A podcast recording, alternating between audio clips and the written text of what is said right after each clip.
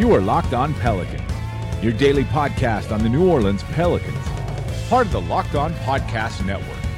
Your team every day.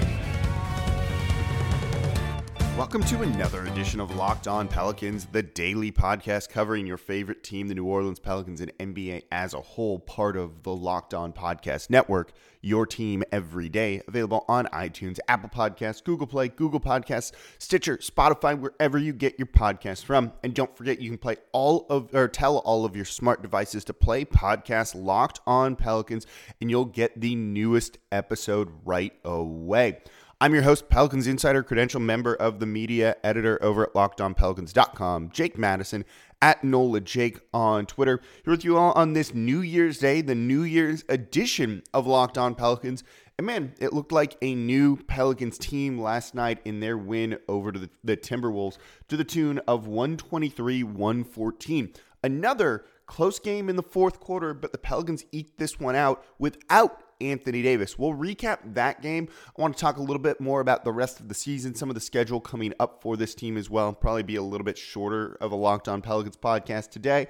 Also came a little bit later. You can probably guess why. So we'll just dive right on in everything in today's edition of Locked On Pelicans.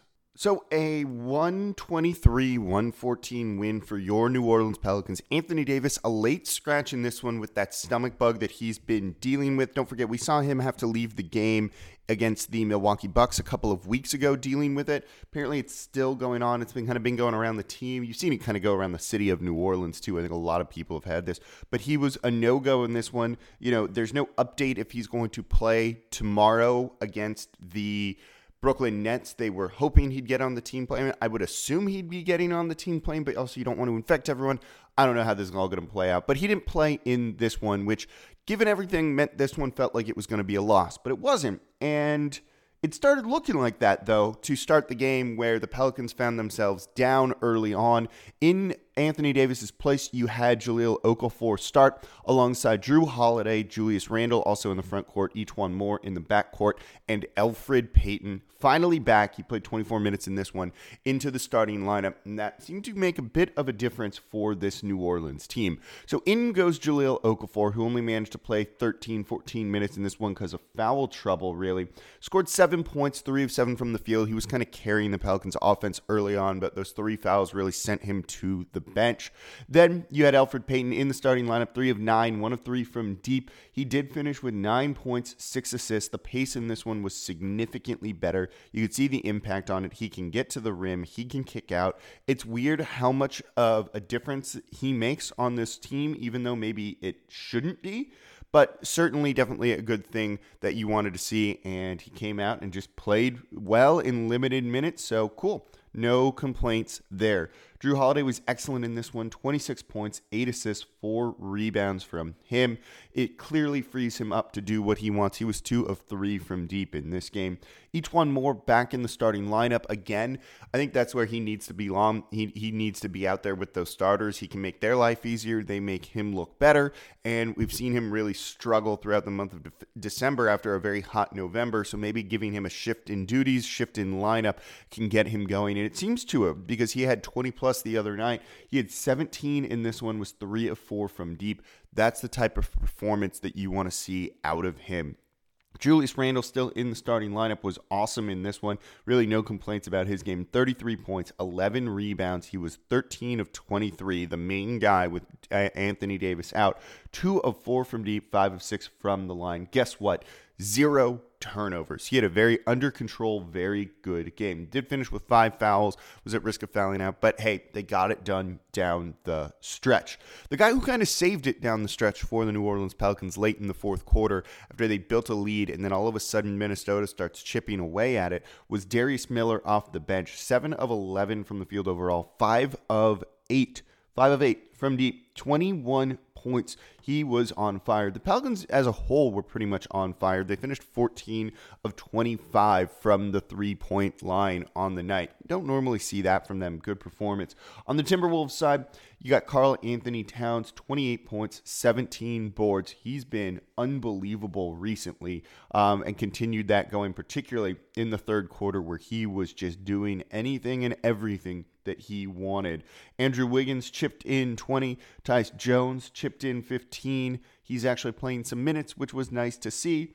Um, and then, of course, Taj Gibson uh, 17, Robert Covington with 16. Pelicans finished with 24 fast break points, turning those turnovers the that Minnesota had into some points, but not really. They just wanted to get out and run, get early offense, and they did. 50 points in the paint form. Only downside maybe was 15 turnovers for him led to 20 points for the Timberwolves. But overall, very good game from the Pelicans despite not having Anthony Davis. I don't think you can really over or understate all of that. So it was a great win, big win for them. Definitely needed to see that.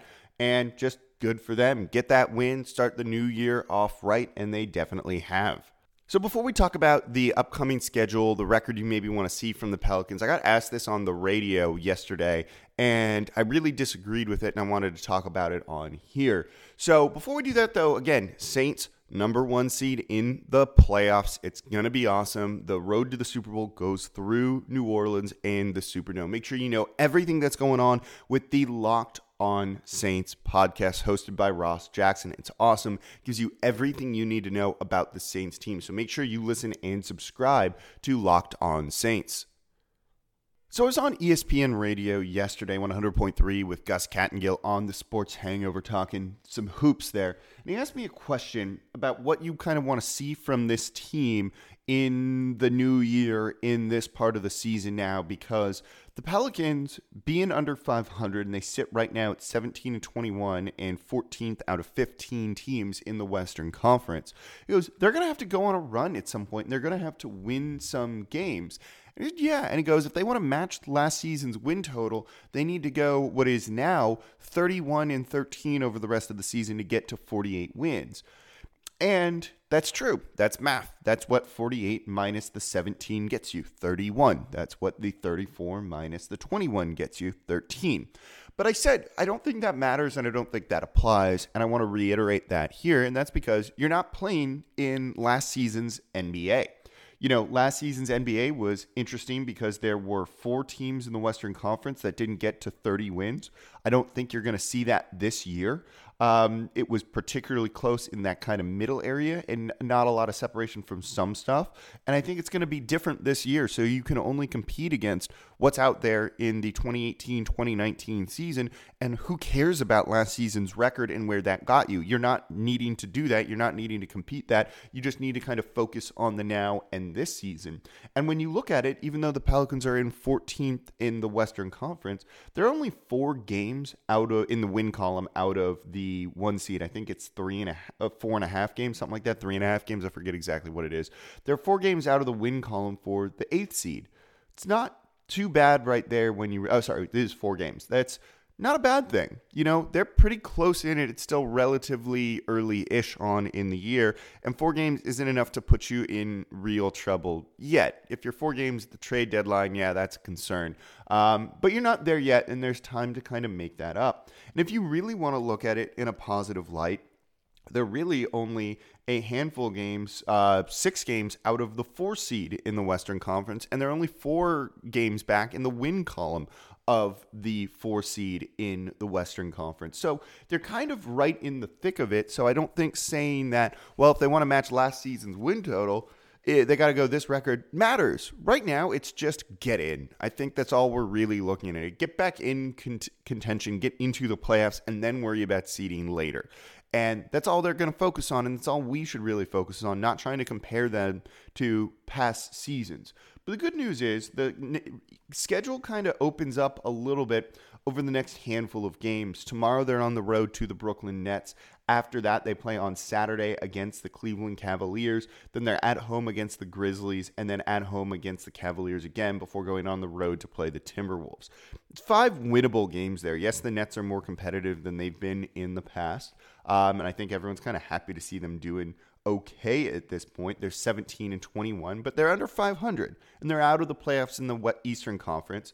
I think you then look at the Grizzlies, who are fading a little bit after a pretty strong start, and they're kind of coming back down to earth more to the team that we expected to see than the team they've been playing as. So those are, it's a winnable game. And then, of course, the Cavaliers are the Cavaliers and are just pretty bad worst record in the NBA. And the Timberwolves we've seen are beatable even without Anthony Davis, and presumably they'll have him back. So I think this is where they can kind of make a run to kind of claw themselves back into contention for the playoffs at the very least. And I think that's a big thing and a fairly decent accomplishment at that for this team for where they were.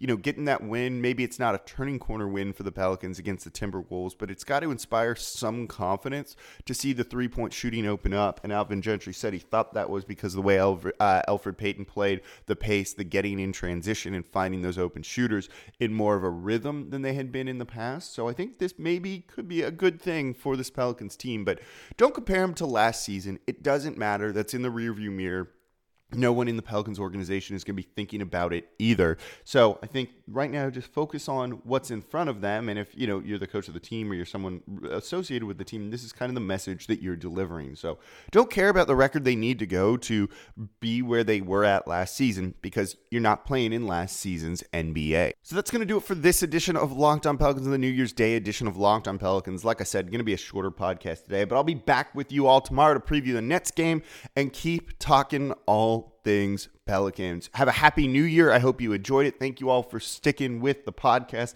even through the dark times here. Please tell your friends if they're looking for a Pelicans podcast. This is the one to listen to. They just want to know more about sports in general. Make sure you listen and subscribe to Locked On Pelicans and Locked On NBA if those are the teams and league that you are looking at.